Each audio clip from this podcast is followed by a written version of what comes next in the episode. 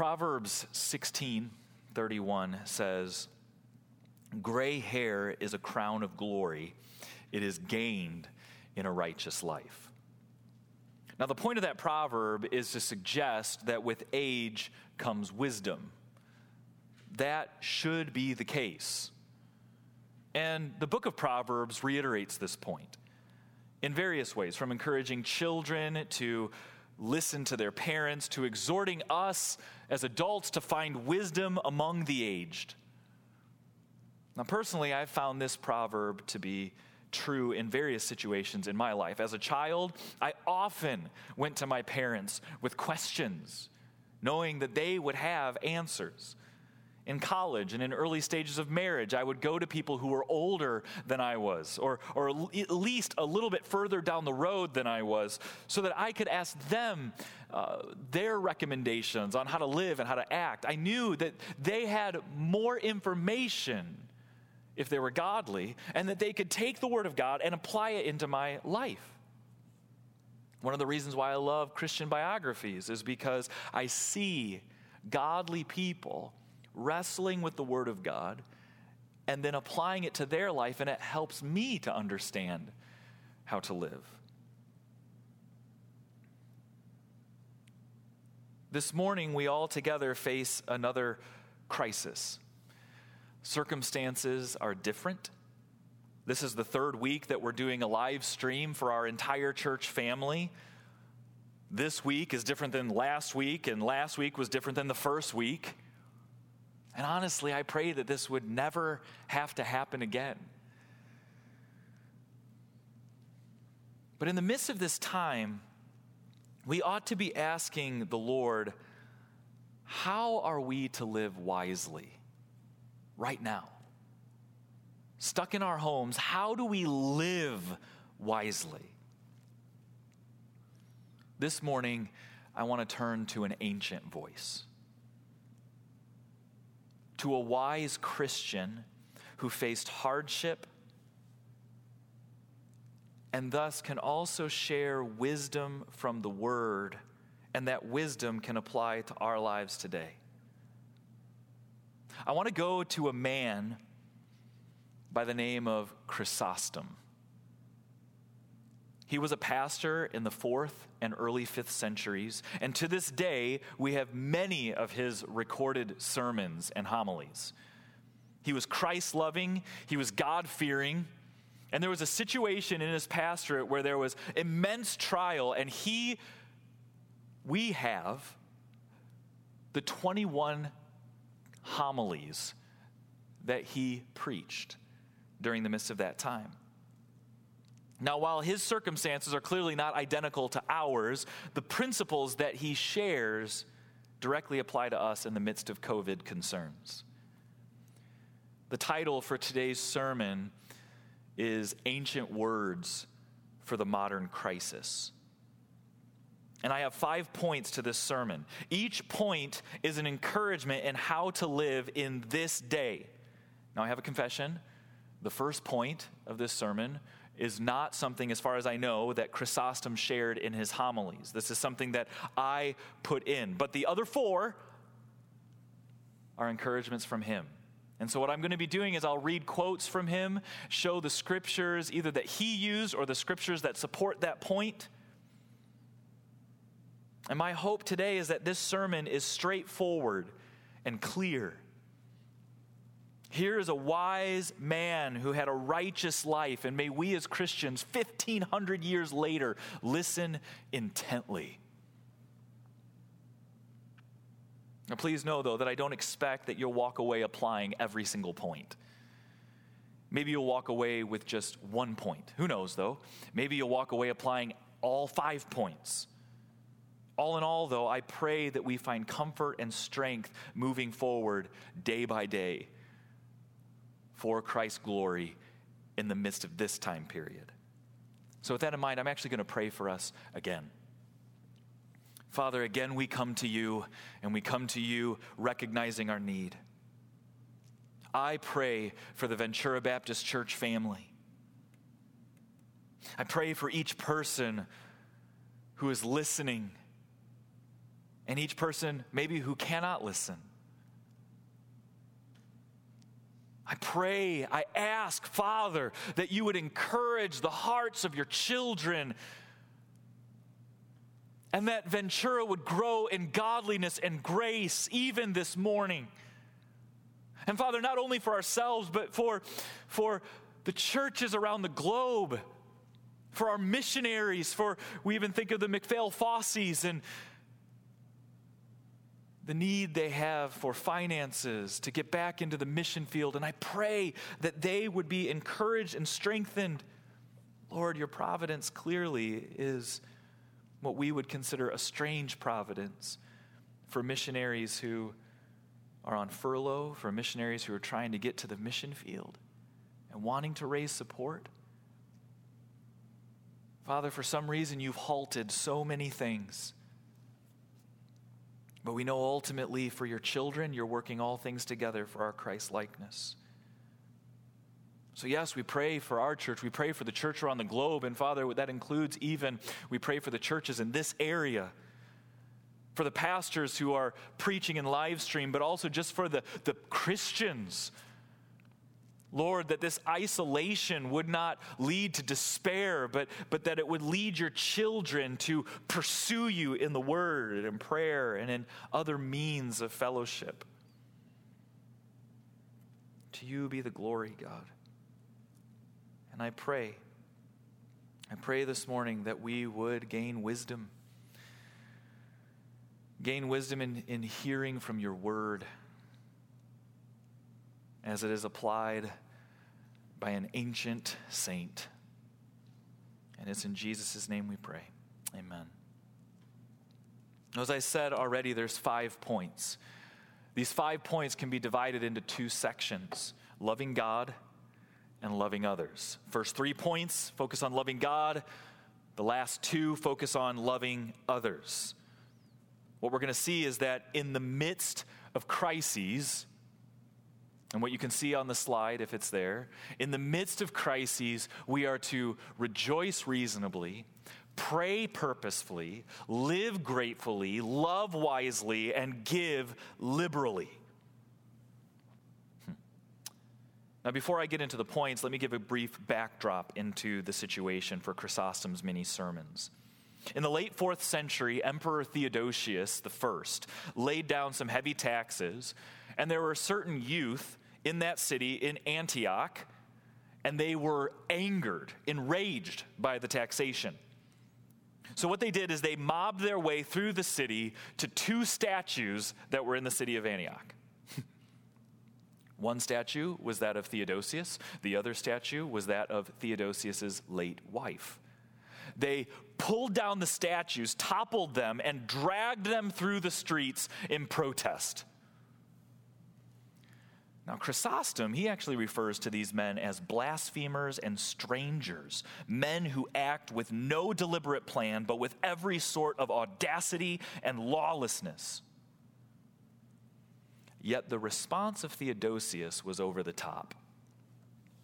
Theodosius was so angered by this mob that he vowed to sack the entire city. As a result, the people in the city were essentially waiting for its destruction. Chrysostom writes Now the very souls of the inhabitants totter. Now the very foundations of every heart quiver and we all see death daily before our eyes. Now, obviously, we here in Holland, Mission, Michigan, are not waiting for an emperor to destroy us. But there seems to be, in some ways, a silent destroyer. Many people have fear that something bad may happen to them. Others of you know people who have contracted COVID. Maybe you know people who live in New York City like I do, and the difficulties are even greater there. Death toll is on the rise. But as God's children, how are we to live? While Chrysostom's circumstances were different, the word never changes. The principles he brings out applies beautifully to our circumstances as well. We should pray purposefully, live gratefully, love wisely, give liberally. These are some of Chrysostom's points. But before we get into his points, I want to share one point that comes from me. And don't listen to it because I'm gray haired, because I'm not gray haired. Listen to this first point because it comes from the Word of God. In the midst of crises, in the midst of all of life, but especially in the midst of crises, we are to rejoice reasonably. Rejoice reasonably. James 1 2 through 4 says, Count it all joy, my brothers, when you meet trials of various kinds. For you know that the testing of your faith produces steadfastness. And let steadfastness have its full effect, that you may be perfect and complete, lacking in nothing. When trials of various kinds come into your life, here's what James says we are to do we are to count it all joy. Now, I imagine everyone here listening to me is experiencing various kinds of trials right now. Some of you are without work right now. None of us are able to gather together as a church family. You might have other sicknesses in the home. You may be struggling financially, mentally, emotionally. And then you have your own internal temptations. You have various trials.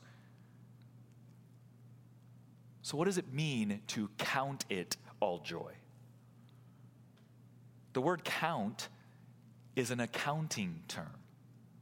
You are to tally things up. This means to count it all joy actually involves a process. It doesn't just mean, say, put a smile on your face, but instead, you don't ignore the difficulties and the pain, you acknowledge them. You count them up. Then, as you evaluate your sorrows, your various trials in life, and you add them you don't let yourself believe that any of those trials are going to destroy you. You don't let the various trials lead you to despair. Instead, you defy the temptation to despair by choosing joy. Why? Because James says that God is producing greater godliness in you. He says that He's producing steadfastness. He uses the words perfect, complete, lacking in nothing. These words put together refer to the idea of wholeness. God's goal for his children is that they would be whole in him. While you're tempted to think that all difficulties and pains are to break you, God's design is that He will work through these trials to to make you whole. Therefore, through faith, by depending on the Lord and believing his promises, you choose joy. This is the idea of the Apostle Paul in Romans 12 12 when he says, Rejoice in hope, be patient in tribulation. Rejoice in hope? Now, this word for hope in the New Testament is not just wishful thinking, it is actually confident expectation. We know our God. We know He is worthy to be praised, and we know that He is worthy to be trusted. How do we know He's worthy to be trusted? Jesus told us that in this world there would be tribulation, there would be trial. But then He says this take heart. Don't despair. Take heart. Why? Because Jesus says, He has overcome the world. That's why we should take heart. Well, how has he overcome the world? Through his life, through his death, through his resurrection, through his ascension. Jesus faced the greatest of all trials in this life.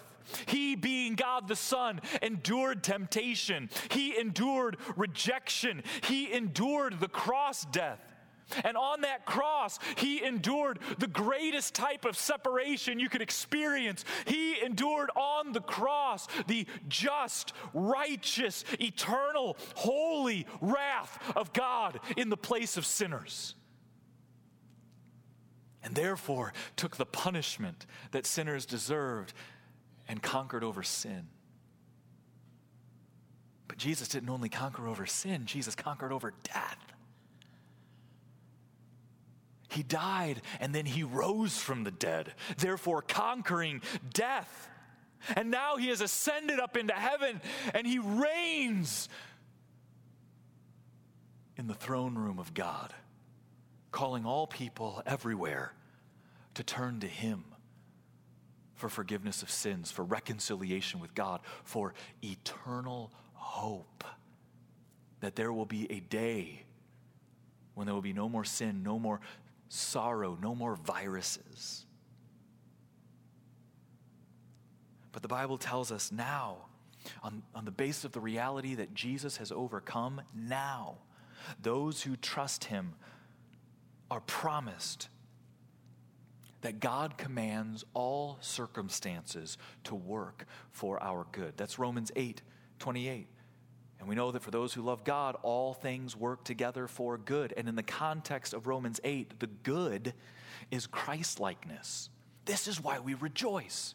The word to rejoice shows us that we are to have joy and James and Paul tell us we are to have joy in the midst of the circumstances because we are becoming like Christ. Now, listen, if you don't trust Jesus, that does not excite you at all because you don't care about Christ. But if you love Jesus, then you should rejoice that this is God's plan. He demands every circumstance in his children's life be subservient to his goal of your Christ likeness. That's why we can rejoice. That's steadfast hope. Therefore, Paul also says in Philippians 4, verse 4 Rejoice in the Lord always. And again, I say, rejoice. Let your reasonableness be known to everyone. The Lord is at hand. Paul emphasizes the need to rejoice. He states it twice to ensure we get the point. But I'm more intrigued with verse 5. Let your reasonableness be known. what does that mean? Well, if what I said and what the Bible says about Jesus living, dying, and rising and ascending is true, then what's the reasonable response for us in the midst of crises? To rejoice. Is the reasonable response to be gripped by fear? Is the reasonable response to live in despair? I mean, what's the worst thing that can happen to us? The worst thing that can happen to us is that we suffer and we die.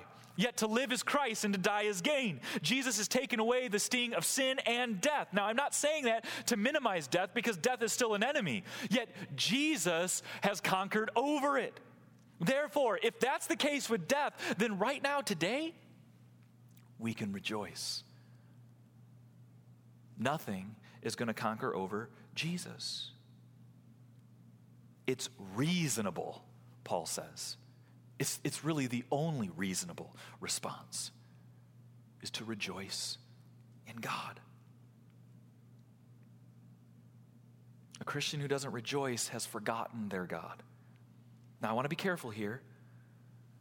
Rejoice doesn't mean that we only always have a smile. Remember, to count our circumstances as joy would involve lament. There's sorrow over things, there's loss, there's pain.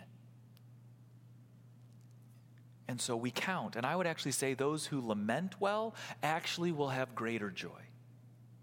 But you know, you know you're doing lament wrong if it's leading you down into further despair. Lament is intended to lead us in sorrow, but we sorrow at the throne of God.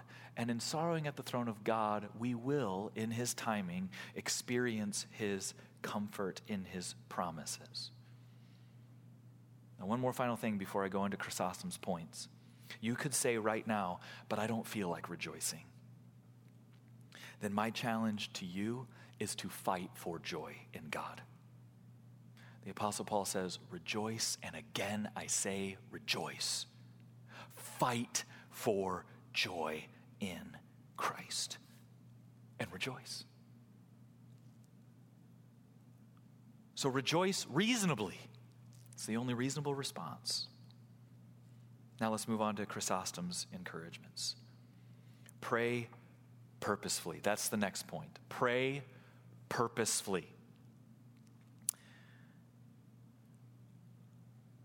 In the midst of the trials in Antioch, Chrysostom wrote the following encouragement to his people. And I'm going to show this on the screen. Let us not despair for our safety, but let us pray. Let us make invocation. Let us supplicate. Let us go on embassy to the King that is above with many tears. Now, notice here, Chrysostom said it was time to lament, but it's not time to despair. That's interesting, isn't it? Let us not despair. We can lament, but not despair, because our King Jesus reigns. We can go to him with many tears, and we know that he will wipe away our tears someday. Now, going back to Philippians 4, the Apostle Paul says in verse 6 Do not be anxious. Do not be anxious about anything. But in everything, by prayer and supplication, with thanksgiving, let your requests be made known to God. Rejoice and pray. But you notice that I made this point say, pray purposefully. Verse 6 says that we are to let our request be made known. Whatever it is you feel or are burdened by, tell it to the Lord. Times like these reveal our hearts, and out of the abundance of the heart, the mouth speaks. And so, as we speak in prayer to God, we lay those burdens before Him. He sanctifies us, He, he grows us. God purifies us and even perfects our prayers. But we got to be careful even with our prayers sometimes. Sometimes we can use prayer as a means to just verbalize more of our worries and, and to stay worried. We are to verbalize them, but, but we are to verbalize them to God because He will take them. Prayer is not just a justification of worry because God loves us. Paul says, the Lord is at hand, meaning he is near and he is coming again. So while we rejoice and lament, we don't despair, and we fight despair by praying purposefully. We pray our requests and we intermix our prayers. Notice in Philippians 4 6, he says, by prayer and supplication with thanksgiving. We intermix our prayers, our burdens with gratitude. Thank you, Lord. Knowing his designs are far superior than anything we could imagine. So, Ventura, pray purposefully. And I have a question for you Have you been prayerless in the midst of this crisis? God works in difficulties to call us to prayer. Even thinking of Romans 12 12, again, Paul says, Rejoice in hope, be patient in tribulation, be constant in prayer. Rejoice, persevere, constant praying. Now, some of you might say, I, I really don't know how to grow uh, my, my life of prayer. If that's you, I want to give you an encouragement something that has helped me in the past is just taking the Lord's Prayer and using that as the example, as the pattern for my prayers. So, for example, Our Father, which art in heaven, hallowed be your name. Oh, Father, it is glorious that I can call you Father. I am your child. You hear me. May your name be reverenced in my heart. May I honor you like I, like I was created to. Your kingdom come, your will be done on earth as it is in heaven, oh Lord. I pray, even so, come quickly, Lord Jesus. Your kingdom is a perfect kingdom. The kingdoms of this world defy you. We look around and we see presidents and rulers, and, and Lord, they're all broken. I pray, Father, that you would come, but until that time, may we as your children live out your will in this world, that we would obey you quickly and swiftly like the angels. And so I pray for so and so. And I pray for this person here, and I pray for this need here, and I ask for, for this person and that person, and I pray for rulers and authorities, and I pray and I pray. Use the Lord's Prayer as a pattern.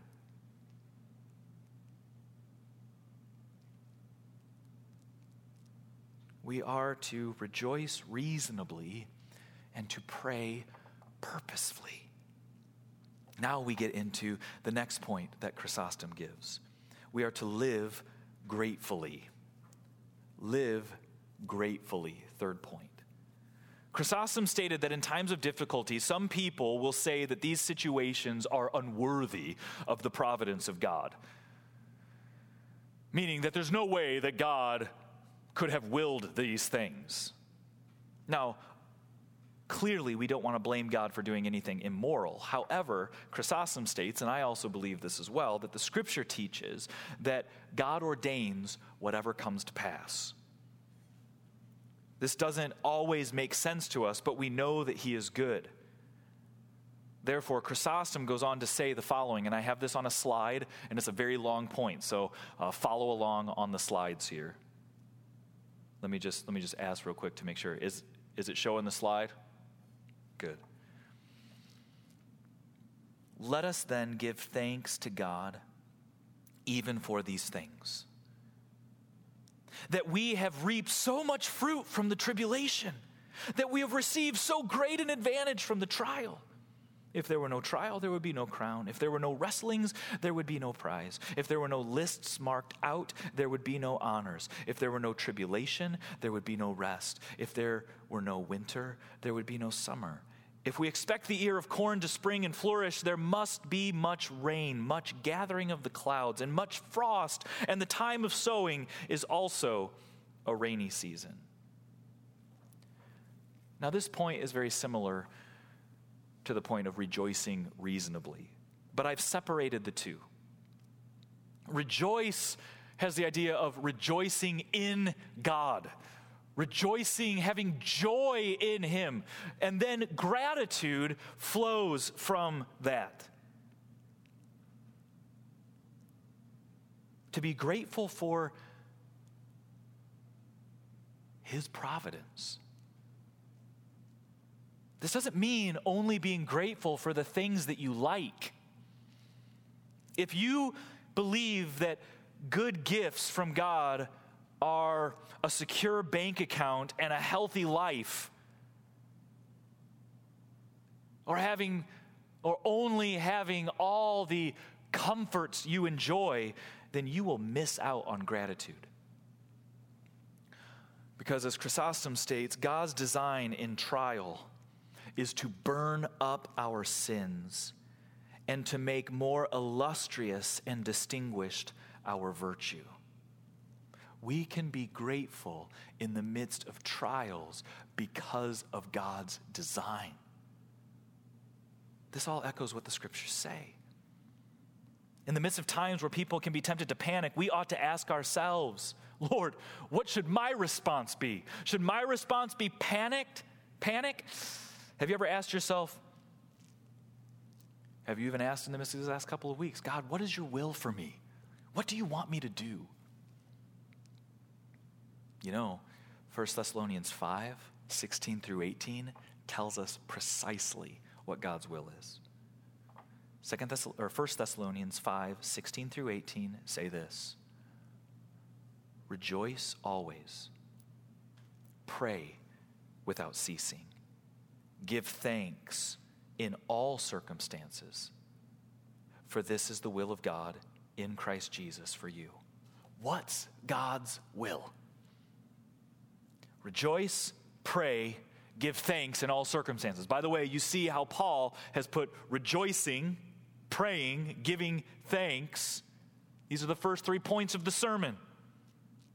This is God's will for you in Christ, meaning because you are unified with Christ on the basis of Jesus Christ, because of who Jesus is, then these three things Rejoice, pray, give thanks on the basis of the one who lived, died, and reigns.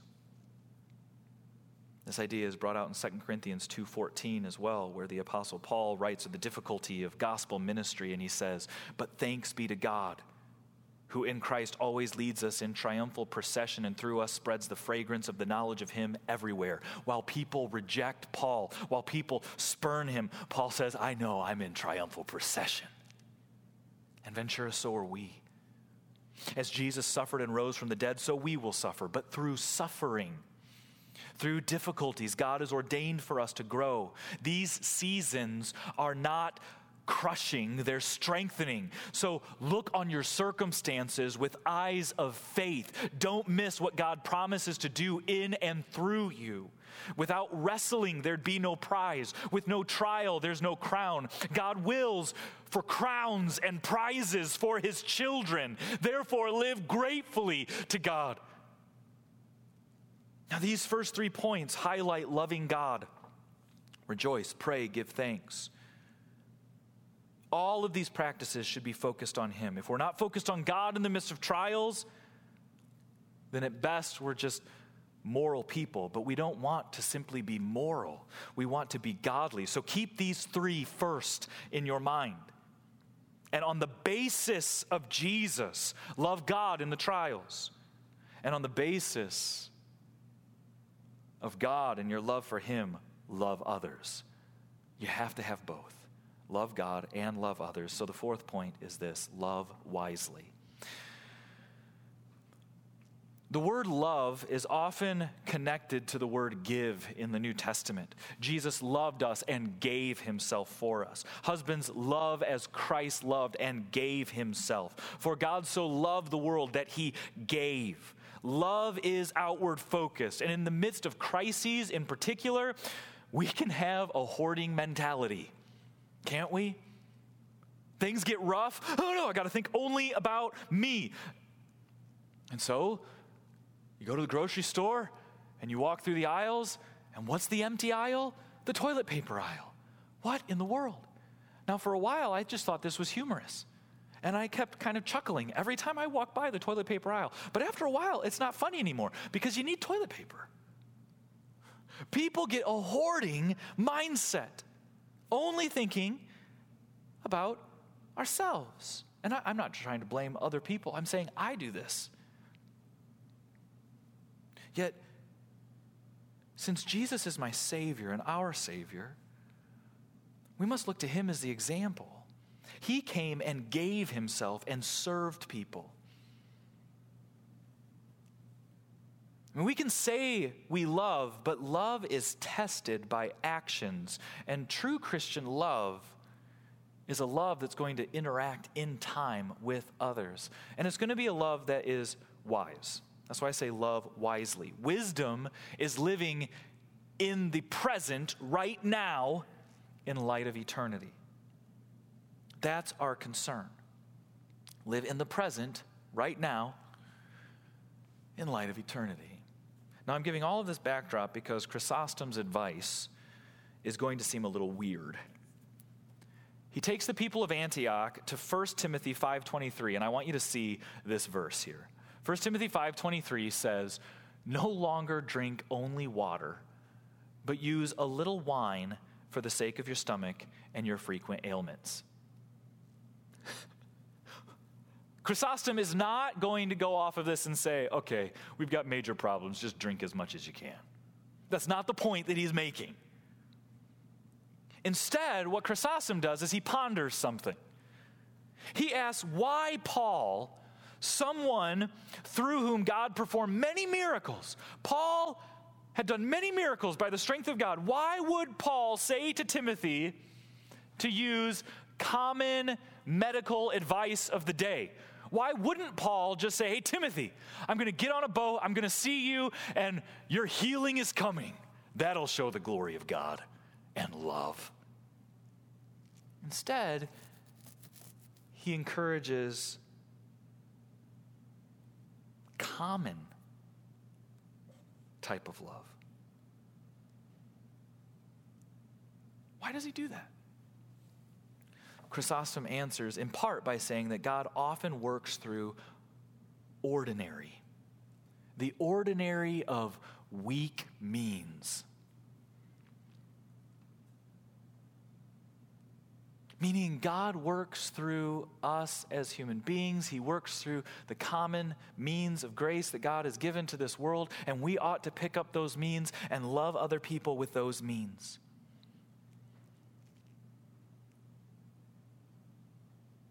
Yeah, I mean, I could think that if Paul just showed up to Timothy and he healed Timothy of his many ailments, his frequent ailments, man, that would be to God's glory, wouldn't it? That'd be awesome. But Paul doesn't turn there. And we could think about gathering together as a church family. Let's just gather all together in the building, and God's going to keep us healthy and well, and we can show the world that our God reigns. Wouldn't that be awesome? Yes, honestly, that would be awesome. But one of the reasons why we aren't meeting is because we're wanting to use common, ordinary means to show love. But there's other ways in which you can love your neighbor that, that you must, that we must still reach out and love those around us through a phone call. Know your neighbors around you. Maybe they're on Facebook and you can message them, see how they're doing. Know people who are elderly and, and do grocery shopping for them. These are practical means to show love to people. I don't know what it looks like for you, but we are to love wisely in this circumstance. Let it be known to the world that Christians sacrificed in love for others. We are to rejoice reasonably, pray pur- purposefully, live gratefully, love wisely, and finally, we are to give liberally. Generously is what I mean by that. In the midst of social difficulties like that in Antioch, or even like in our day as well, money can be something we cling to. We need our stuff. We want our stuff. Other people can take care of themselves. But Chrysostom takes his stand as he preaches and he reads from 1 Timothy 6:17, which I'm going to show you right now. As for the rich in this present age, charge them not to be haughty, nor to set their hopes on the uncertainty of riches, but on God, who richly provides us with everything to enjoy. Now, after reading this passage, Chrysostom goes on to say, and I'm going to have you read this as well with me. He hath given thee money, not that thou mayest shut it up for thy destruction, but that thou mayest pour it forth for thy salvation. For this reason also he has made the possession of riches uncertain and unstable, that by this means he might relax the intensity of your madness concerning it. Notice in that quote, money and stuff is inherently uncertain. We like to think that money will give us certainty, but it can't. And in times like these, when the stock market drops and drops and financial projections are all over the place, we should be pointed to the one who possesses all wealth and his glory will never fade. The reality is that physical wealth is fine, it's fine, but it's not eternal. Wealth is to serve a greater purpose, and God gives us financial trials. I love the verbiage of Chrysostom here. He gives us financial trials to relax the intensity of our insanity of putting trust in money so that we let go of an idol. Don't put your trust in uncertain riches, Paul says. Put your trust in God and rejoice in true spiritual riches that he gives to you because his riches are far superior. This, by the way, is what Paul emphasizes to the Corinthian church in 2 Corinthians. Paul exhorts them to give generously. He talks of a different situation where people in Macedonia were going through a trial. But even though they were going through a trial and even though they were poverty stricken, Paul says they gave out of their poverty to others. In the midst of this discourse of Paul, he tells the Corinthians, God loves a cheerful giver. This is Paul talking to people when they're, when they're financially strained or threatened to be so. And in 1 Corinthians 8, verse 8 and 9, he says, I say this not as a command, but to prove by the earnestness of others that your love also is genuine. Paul says, I'm not commanding you here. What I'm doing here is I'm, I'm telling you that if you really do love people, if you really do love them, then you are going to be giving financially. So prove the genuineness of your love. Now, Paul doesn't simply say, do this to prove yourself and show how amazing you are. Instead, he says to do this in verse 9, he goes on, For you know the grace of our Lord Jesus Christ, that though he was rich, yet for your sake he became poor, so that you, by his poverty, might become rich. Don't give financially to others to emphasize you so that people say, wow, you're an amazing person. Instead, give because Jesus is the Savior, that He left heaven's glories and came to this sinful and poverty stricken world in order to give what we need most. And now we have greater riches than green pieces of paper with president's pictures on them. We have eternal wealth. So give liberally. Give. Because money isn't our God, because people have needs, and because Jesus became poor to meet our needs, and now we have wealth in Him. So I want to read to you a few more words of Chrysostom. He writes this Wherefore, let us not consider riches to be a great good. For the great good is not to possess money, but to possess the fear of God and all manner of piety. Trials are intended to produce in us a greater awe and reverence of God trials are meant to work in us all manners of piety, of godliness. Even the giving of our money is a sign in our lives that we say, that's not what I live for. So, Ventura, in the midst of this time, there are many needs in this world that we are seeing more and more of. And there's always been many needs, but this, this circumstance I hope, helps to remind us that there always is. The needs are only going to be seen increasingly in the weeks and months to come. Budgets are going to be tighter for many people. Emotional difficulties are probably going to increase. We're going to have many laments. But may we be like the early church in Acts 2 who helped and cared for one another. May we live out the command of Scripture to love wisely, to give generously to those around us, pointing people to our rich God and our glorious Savior. And as I say all of these things, my genuine prayer, my genuine prayer is that we as Christians respond in a God glorifying way in this current crisis. I pray we would, by the grace of Christ, love God and love others. I pray we wouldn't simply love others and forget our relationship with God. And I pray we wouldn't love God, so to speak, and forget our need to love others. May we hold them both. And in doing so, I pray we would rejoice reasonably, pray purposefully, live gratefully, love wisely, and give liberally. Let's pray. Oh, Father, hallowed be your name. We come to you, we in different places. Again, we come to you in your presence. United in Christ, asking, Father, that you would give us joyful, grateful, praying hearts.